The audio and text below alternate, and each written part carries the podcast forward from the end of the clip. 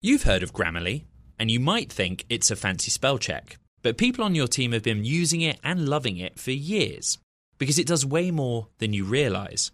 Grammarly is a secure AI writing partner that works seamlessly across apps and websites and can write an instant first draft in a few clicks, not a few hours.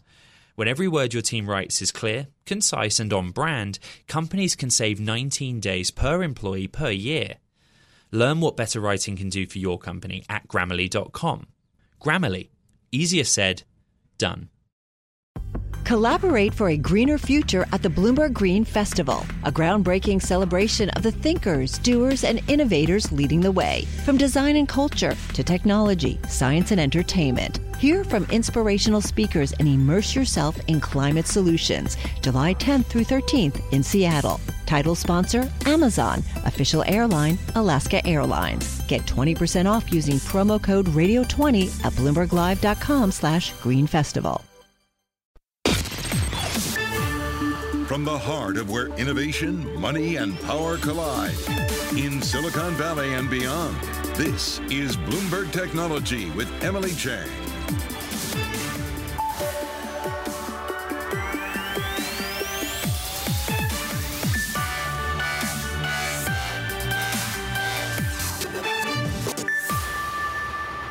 Chang in San Francisco, and this is Bloomberg Technology. Coming up in the next hour, a conflict that will only get more brutal. U.S. officials warn more indiscriminate tactics coming from Russian forces in an attempt to suppress the Ukrainian resistance. We're live from the White House. Plus, Apple stopping all product sales in Russia, saying the company stands with all of the people who are suffering as a result of the violence. And Airbnb says it'll help shelter 100,000 Ukrainian refugees who fled their country as Russian forces continue their assault. My conversation with Airbnb CEO Brian Chesky later this hour.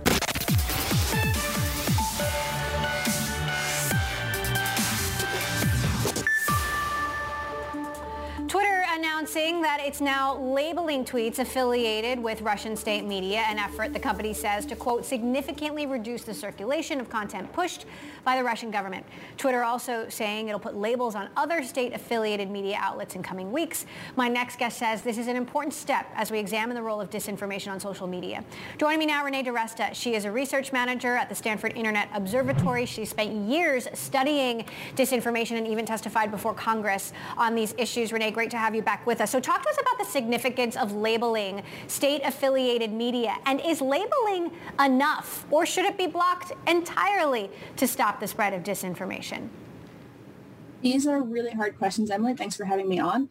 Um, first of all, the labeling state media initiatives actually began in early 2020 when we started to see accounts out of China, uh, Chinese state media, using Facebook, using Facebook ads in particular, to push false and misleading claims about COVID to audiences worldwide. That was one of the initial events that kind of precipitated the idea that people who are receiving information should know what the source is, particularly if the source is from an account linked to a foreign government. A lot of the conversation about disinformation on social media focuses on the bots and the trolls and the kind of covert chatter that comes and goes. You know, we see waves of accounts come and then get taken down. And those accounts are interesting. Those accounts can potentially shape a conversation, maybe participate in making something trend. But ultimately, state media accounts have standing audiences in the tens to hundreds of millions of followers. And these are the mouthpieces, the very overt, attributable broadcast mouthpieces uh, that governments have built up over time to put their view of events out to the world. Uh, in so, a conflict, sorry, go ahead. What do you, let's, let's talk about that. In the current conflict, what are you seeing from Russian state-run media that is particularly alarming and how widespread is it on big social platforms? So what we're seeing is is states using their media outlets to target different types of messages to different people depending on where they are. So Russia has not really done a whole lot targeting Western audiences in this particular conflict. We are not the uh, the the, the audiences that they consider most relevant. They're really focusing their communication domestically on their own citizens, trying to create support for a conflict, uh, and then they're focusing near to the conflict itself, trying to mislead the people of Ukraine, trying to make them think that their government is leaving, that their fighters are giving up, uh, that that you know that that the that the resistance is collapsing to demoralize the public there, and that is where, and particularly in a situation like this, some of the false and misleading information, including that put out by state media, can have a significant degree of harm in the conflict area itself. So Western audiences or non-regional audiences are a wholly separate uh, issue. They may be trying to shape public perception, but ultimately the thing that is of real concern that platforms are trying to be aware of is information from Russia targeting people in Ukraine or targeting people in the immediate region because they are trying to use the information war to bolster uh, the shooting war. And to your understanding, what has the impact of that been? I mean, you know, we've heard reports from folks in Russia, folks who have family in Russia, that they don't, many of them don't have any idea the extent of what's really going on. We've seen the same the same commentary from people from even captured soldiers who say we were told that they would welcome us. We were not told that this was uh, that this was what we were going to be going there for. So there's a whole lot to, to kind of unpack and, and, and try to understand in that dynamic. But one thing that's been really remarkable about this is the Ukrainian government, the Ukrainian ministers constantly on Twitter, constantly on social platforms, on Telegram and other places, telling the world what is actually happening, actively pre-bunking. You have President Zelensky uh, regularly uh, streaming himself, you know, reinforcing the fact we are here, we are fighting. And so in that in that action, in that that um, quite visible use of social media from the Ukrainian government, from the people of Ukraine, you are seeing a pretty remarkable pushback against uh, against Russia's efforts here. And this is where this question of what should be blocked, what should be allowed, um, you know, the people are spending a lot of time actually kind of flooding the pages of Russian state media, leaving pro-Ukraine comments at this point. So I think the decision to uh, to respond to governments in Europe and others who want to see content either uh, made inaccessible or um, or, or temporarily blocked in certain regions makes sense in a particular part of the world that maybe is more directly impacted by certain types of misinformation versus what we're seeing in the West where, you know, American audiences can still go and see this content if they're so inclined. Absolutely. The way that President Zelensky has been uh, communicating with his people and with people around the world has been incredibly powerful. What do you think the platform should be doing? I mean, Meta announced it stopped recommending Russian state media to Facebook and Instagram users. Is that enough? Is it enough to do it now? Should it be, you know, you know, last beyond, uh, you know, when this war, or hopefully this war is over? That's a really challenging question. For a long time, we've had this idea, you know, in, in America um, that under something like the Foreign Agent Registration Act, we should know what foreign governments are saying. We should be able to receive that information, that communication. But in a time of crisis such as this, uh, in a time in which life and death decisions can, can come about as a result of people seeing incorrect information, uh, there are rules that are being put into play in the short term that need to be more carefully considered as we evaluate where to go in the long term. Now, you talked about how difficult it is to discern misinformation on TikTok in particular. Is there something different about TikTok that makes it more of a minefield when it comes to misinformation and why? TikTok is, you know, most people consume TikTok in their app. It's, um, you know, I opened up my TikTok the other night and my, the very first video that began to play was a video game and it had a, you know, nameless account. It was a shooting video game, first person shooter. Um, and uh, they were claiming that this was a scene of a conflict between Russia and Ukraine.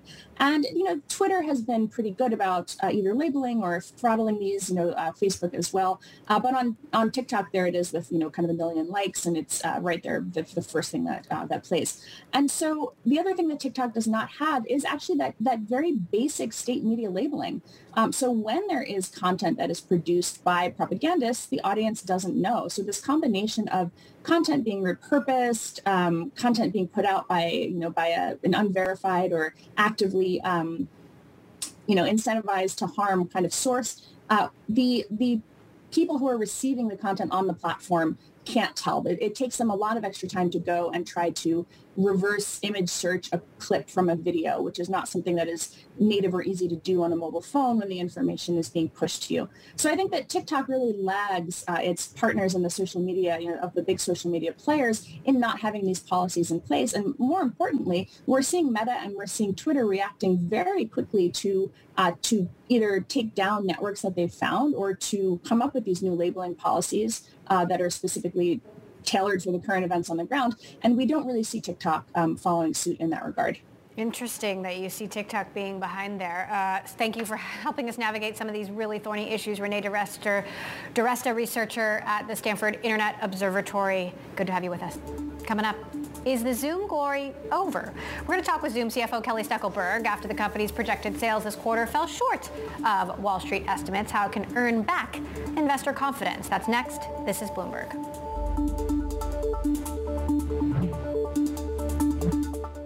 What if everyone at work were an expert communicator? What if every doc, message, and email they wrote was perfectly clear and concise? Inbox numbers would drop, customer satisfaction scores would rise, and everyone would be more productive. That's where Grammarly comes in. Grammarly is a secure AI writing partner that understands your business and can transform it through better communication. Companies that use Grammarly save an average of 19 days per employee per year that's because with Grammarly's AI, what used to take a few hours only takes a few clicks, like generating an instant first draft in your company voice or tailoring a message to your specific audience and goals. And Grammarly's personalized on brand writing help is built in everywhere your team works across 500,000 apps and websites. Plus, it's safe, secure, and already IT approved. Join 70,000 teams who trust Grammarly with their words and their data. Learn more at grammarly.com. Grammarly, Easier said, done.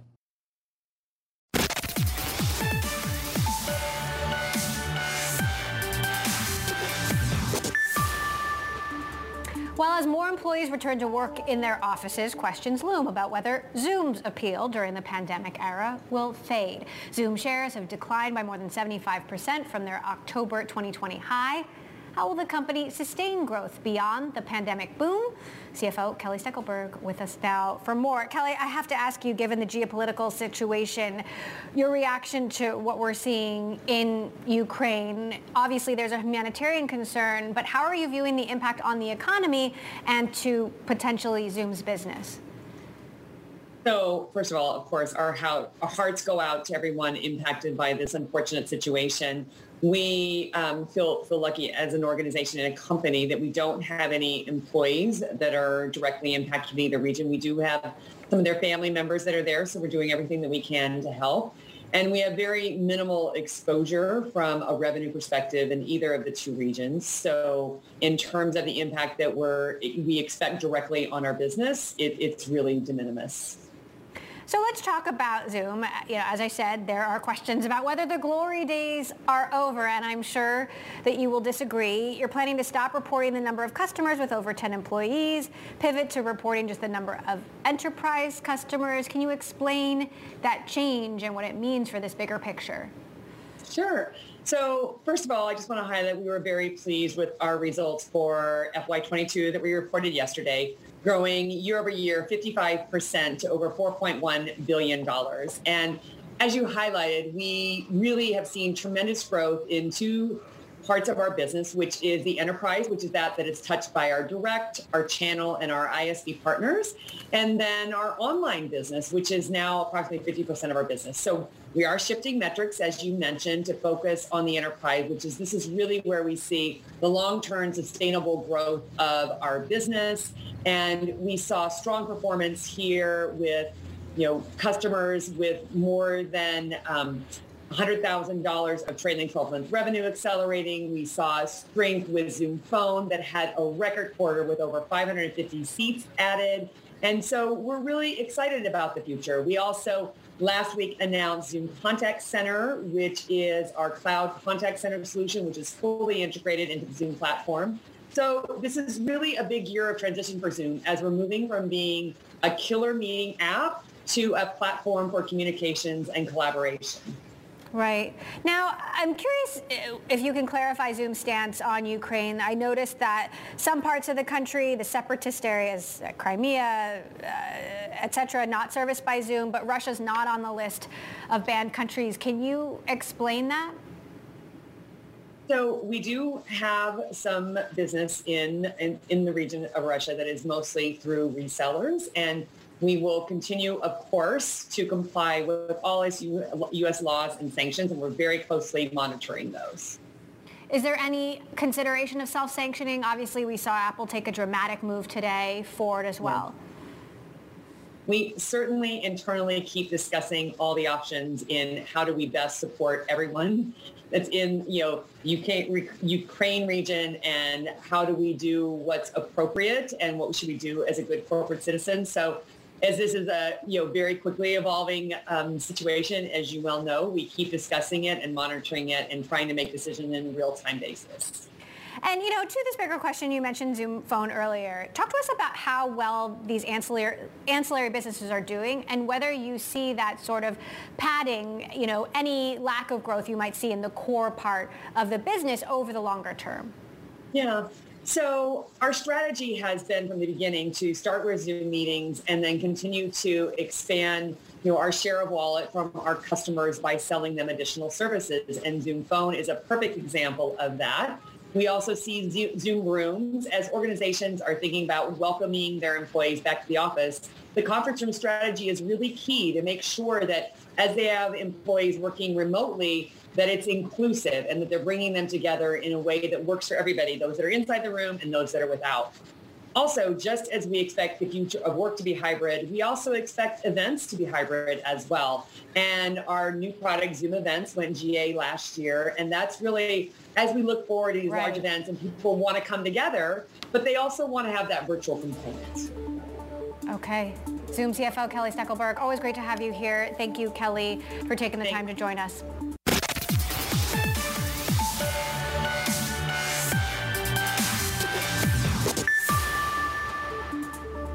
Airbnb is offering free shelter for up to 100,000 Ukrainian refugees fleeing the Russian invasion of their country. CEO Brian Chesky telling me he plans to work with neighboring European states to provide long-term stays as well.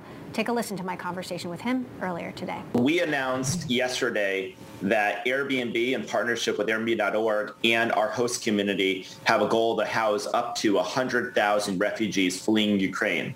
Now, since we made that announcement, we've had over 30,000 people visit the page to learn about how to be a host or to donate. And we're just trying to get more word out because basically the name of the game is the more hosts we have, the more refugees we can house. What's the feedback you're getting from governments, from border crossings about the situation that these refugees find themselves in, in the crosshairs of a war? Yeah, I mean, we've reached out to 14 different governments in Central Eastern Europe, governments like Poland and Hungary and Romania and Germany. And what they're telling us is mostly thank you because the, uh, there, uh, last reports I heard, there were over 600,000 refugees that have been fleeing Ukraine. And so these governments need to find a way to house them. And we can provide is an infrastructure. You know, we've housed 54,000 refugees for free since we started Airbnb, And we've housed over 100,000 people in need for all different events for free. So I think we can be, we're being viewed, I hope, as a solution to a problem that they have. We can be a great partner, and I think they're appreciative of the support and the help. And what's been the response from hosts in these countries? Has there been an outpouring of support? Yeah, I mean, it's just starting, obviously, in the last 24 hours, but we have we have had a large response so far. Just to give you a point of reference, two years ago, when the pandemic initially, of course, broke out, um, we were we worked with the French government, for example, to provide housing for workers in the front line. Tens of thousands of hosts stepped up. We had thousands of tens of thousands of hosts step up to provide housing for Afghan refugees, and we're expecting a pretty big response again, the main thing we need to do is just make sure that in the kind of flood of all the noise going on, that people who have homes that have availability in these countries know that they can take in refugees. Now, I, I, know Airbnb has a significant number of listings in Ukraine, given the number of short-term rentals I see in Kiev, in Lviv, in Odessa. Do you have employees in Ukraine? And what is the status of your operations and hosts there? Yeah, we, we, we, we don't have employees. Uh, we don't have, we don't have a meaningful number of employees in Central Eastern Europe. We're primarily in certain hubs. Um, now, as you imagine, we have thousands of listings in countries in all over Central and Eastern Europe. And so our our big focus right now, right now, we're focused on two big priorities. Number one, we were trying to make sure that our hosts and our community is safe. So we're doing a lot of outreach to our hosting guests in countries all over Central Eastern Europe. The second focus we have is try to house as many refugees as, prob- as possible. And this entire refugee effort, Emily, really started three days ago. You know, it was Thursday, Friday, it became apparent that there were going to be hundreds of thousands of people fleeing Ukraine. And so we've worked all weekend through yesterday to be able to mobilize this effort. Now, several companies have been self-sanctioning, pulling back their business operations in Russia. We just saw Apple pause all product sales in Russia. I know Airbnb also has a number of listings in Russia. Will you consider halting business there? Uh, uh what kind of conversations are you having? Yeah, I mean, as you can imagine, we have our hands full right now because we made this huge commitment to house up to 100,000 refugees. That being said, I'll say two things. Number one, um, you know, we are we are going to cooperate with the U.S. government. We're in constant contact with them and support of whatever sanctions that they intend to impose. Number two, as a practical matter, a lot of the sanctions that have been imposed on the Russian banks in Russia have limited our ability to do business, the ability of people in Russia to receive money, and the ability of people in Russia to pay. So, as a practical matter, a lot of our business is probably going to be on pause just from the inability to be able to pay. But we are looking at other steps, um, as you can imagine imagine we're just triaging right now. So on that note, how are you expecting the war to impact travel overall across Europe? I mean, what are you bracing for here? Uh, hard to know. I, I don't really know what is going to unfold over the coming weeks and months. But what I will say is that whatever happens in Europe, our business is incredibly resilient. I mean, we have nearly every type of home in nearly every type of community at nearly every price point. And I think what the last two years have shown is however the world changes, our business can't adapt. And so, you know, we continue to ask ourselves, how can we help in this time of need? The most important way we can help right now is housing people that need a place to stay. but, you know, I, am sure this is going to have a, a disruption on European travel, but we'll be able to adapt to whatever that disruption is. Airbnb CEO Brian Chesky there. You can catch more of my interview with Chesky at Bloomberg.com. What if everyone at work were an expert communicator? What if every doc, message, and email they wrote was perfectly clear and concise? Inbox numbers would drop, customer satisfaction scores would rise, and everyone would be more productive. That's where Grammarly comes in. Grammarly is a secure AI writing partner that understands your business and can transform it through better communication. Companies that use Grammarly save an average of 19 days per employee per year. That's because with Grammarly's AI, what used to take a few hours only takes a few clicks, like generating an instant first draft in your company voice or tailoring a message to your specific audience and goals. And Grammarly's personalized on brand writing help is built in everywhere your team works across 500,000 apps and websites. Plus, it's safe, secure, and already IT approved. Join 70,000 teams who trust Grammarly with their words and their data. Learn more at grammarly.com. Grammarly, easier said, done. Time now for our crypto report. I want to bring in our crypto contributor, Sonali Basak, as we see Bitcoin surging for a second day.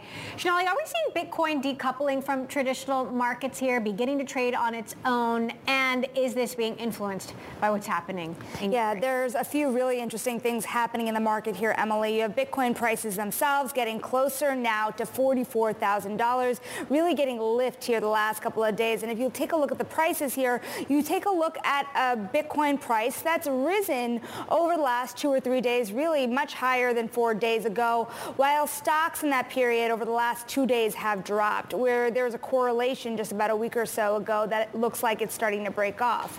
I also want to take a look here at Ethereum prices because you have Ethereum here now reaching about $3,000 uh, and it also has had a significant lift the last couple of days. Now when you take a look at volumes, you see that Ethereum also closely tied to a lot of stable coins a lot of discussion around stablecoins and the value of them in this uh, new era where there's a lot of uncertainty. Besides Ethereum, you're seeing a lift in stablecoins like Binance, the US dollar, and Tether. And so let's see when volumes are really very high in those assets, how much this can sustain into the next couple of days. All right, Sonali, stick with us. I want to continue this conversation about crypto and the role in the Ukrainian war now with our next guest, Lee Drogan from Starkiller Capital. Lee, you've been uh, tweeting furiously about some of these issues, and I'm curious what you read into the rise in crypto. Is this solely to do with what's happening in, in Russia and Ukraine? Is it because there's simply more demand there? There's definitely a spot bid that's independent of other risk assets. And, you know, as you just pointed out, the correlations have definitely broken off. Specifically, you know, we still have a VIX, equity VIX above 30, which historically has led to incredibly high correlations between crypto and equities. We've also seen, you know, on-chain analytics as well as spot flow coming from different exchanges that basically says there's there's something between three and four times the amount of volume in ruble to BTC or ETH pairs on these centralized exchanges, and that's that's a one-way trade, obviously, right now. So there's definitely a bid coming out of that uh, area of the world for obvious reasons. People are trying to get the hell out of rubles. Uh, how long that lasts is is definitely a question because the Russians are cutting off, you know, all FX flows out of the country, and at some point, you're just not going to be able to use a, a card or a bank account to uh, put any more money into these exchanges. So look, certainly we're seeing crypto be used to support uh, the Ukrainian resistance effort in incredibly powerful ways. There's also this major concern that the Russians could use cryptocurrency to circumvent sanctions. Do you see that as a real risk? I don't think it's a reasonable scenario today come back in three or four years from now, maybe sooner, and maybe the market is liquid and large enough to the point where it could support that kind of evasion. But today, it, it just it wouldn't be possible. Basically, uh, one, they have capital controls on everything at this point, so you, you've got to try and get it out of a bank account and onto a centralized exchange. That's hard enough. And in that part of the world, there really aren't that many DeFi direct on ramps either. And so getting into DeFi isn't really that easy. But even if you were able to get it into a CeFi exchange, so you're going to do this in Bitcoin, which really isn't a great medium of transfer given its volatility. And there really aren't enough DeFi stablecoin pairs between the ruble and USD or EUR to, to make this a viable solution for getting around these types of things. And so it's really up to the CeFi exchanges to make sure that they are complying, you know, with all of the sanctions and, and, regulatory issues. And it seems like they have been so far. It's hard to believe that somebody could get enough money into DeFi at this point mm-hmm. to really evade what they're what they're attempting to. Lee, and I'm really curious here. You make this point on capital controls and Russia's ability to really clamp down on people who are the ordinary citizens who are trying to move their money into crypto.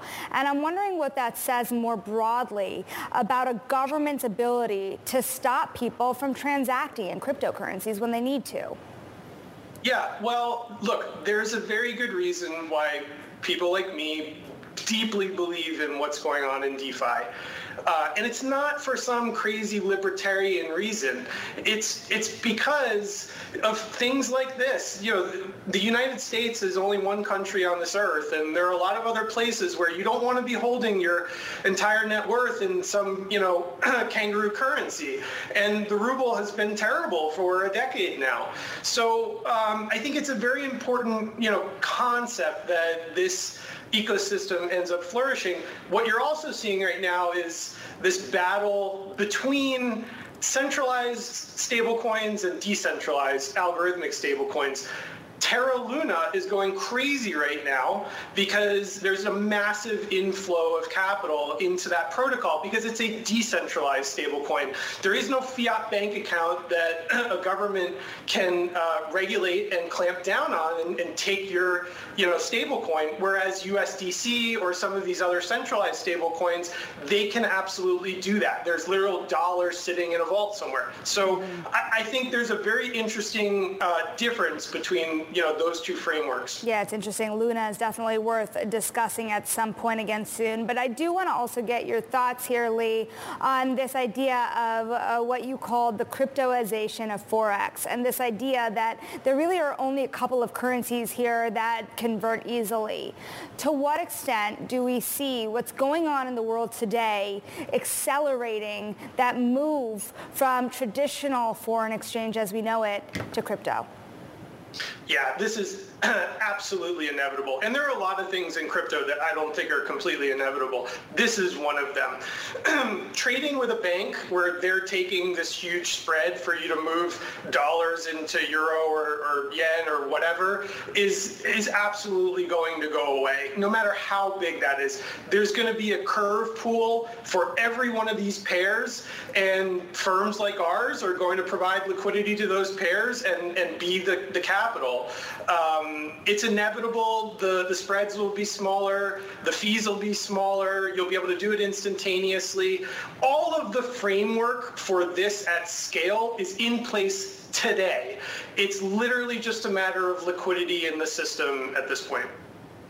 Lee, you have been tweeting furiously about what's been going on in Russia. You said earlier that you were speaking with your family there, that your family had no clue what's going on, zero idea what's about to happen to the economy. All they get is government propaganda. It's scary in the worst Orwellian way. What do you think about uh, big tech's responsibility here? We're seeing Apple pull products from the country, Ford as well. We assume there will be more. Um, but, you know, how, how else can businesses step up? Yeah, it's sad. Look, my my wife's parents are 60, odd 60. They've lived in Russia their entire lives they're not digital natives, right? Um, and so they're very much dependent on um, a specific flow of information, as is much of that country. The concept that everybody has access to a VPN and uh, you know good sources of information is com- completely false, obviously. Uh, and to expect everybody to do that would be would be false as well. Do big tech companies have an obligation no, look, they're companies. They don't have an obligation to do anything but make money. That's just the reality of it. Do they have a moral obligation at some point? Um, I would say that, you know, each of these individual CEOs, it would behoove them to, at this point, attempt to do the right thing. Apple makes how many tens of billions of dollars in profit a, a, a quarter? I mean, yeah, look, I, I, think at some point they have to put some values above making, you know, what's the margin that they're going to lose off of clamping down on certain things to attempt to move this along a little faster. I, think that may be smart. All right. Well, thank you for sharing that personal experience, and our hearts go out to your wife's parents. Uh, thank you for joining us as well, Lee Drogan, Starkiller Capital, along with Bloomberg Sonali Basak. Appreciate it.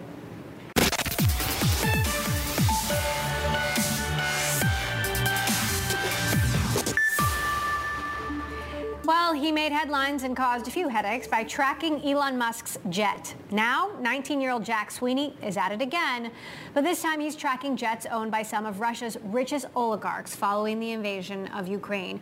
We don't know for certain if the millionaires and billionaires are the ones on board, but thanks to Sweeney's programming and Twitter bots, we can track the plane's movement around the world. Joining me now, Jack Sweeney himself, founder of Ground Control and tracker of billionaires. I'm also joined by our Ed Ludlow. Jack, why did you go from tracking Elon Musk's to Russian oligarchs? What are you trying to achieve here? Well, people asked, they knew I had the tracking ability of all these aircraft, and I found the list of these oligarchs and Putin on and all that, so I just started tracking them because people wanted me to. Well, that's a pretty straightforward answer, Jack. Give, give us a sense of the technology that goes into this. How do you make this happen? Yeah, so uh, ever since ever since like 9/11, there's this new technology called ADS-B where all these planes, all the planes are required to transmit their location through their transponder. So there's all these websites and companies that receive this data, and I get that data and I'm able to analyze it in my program and post it to Twitter. Now, we've noticed quite a few of these jets going to interesting places. Are you seeing any trends? Where are they right now? Uh, they're pretty much all over the world. Um, you know, the United States and a few of that, all, you know, just from Russia to Russia, but no specific trend of leaving.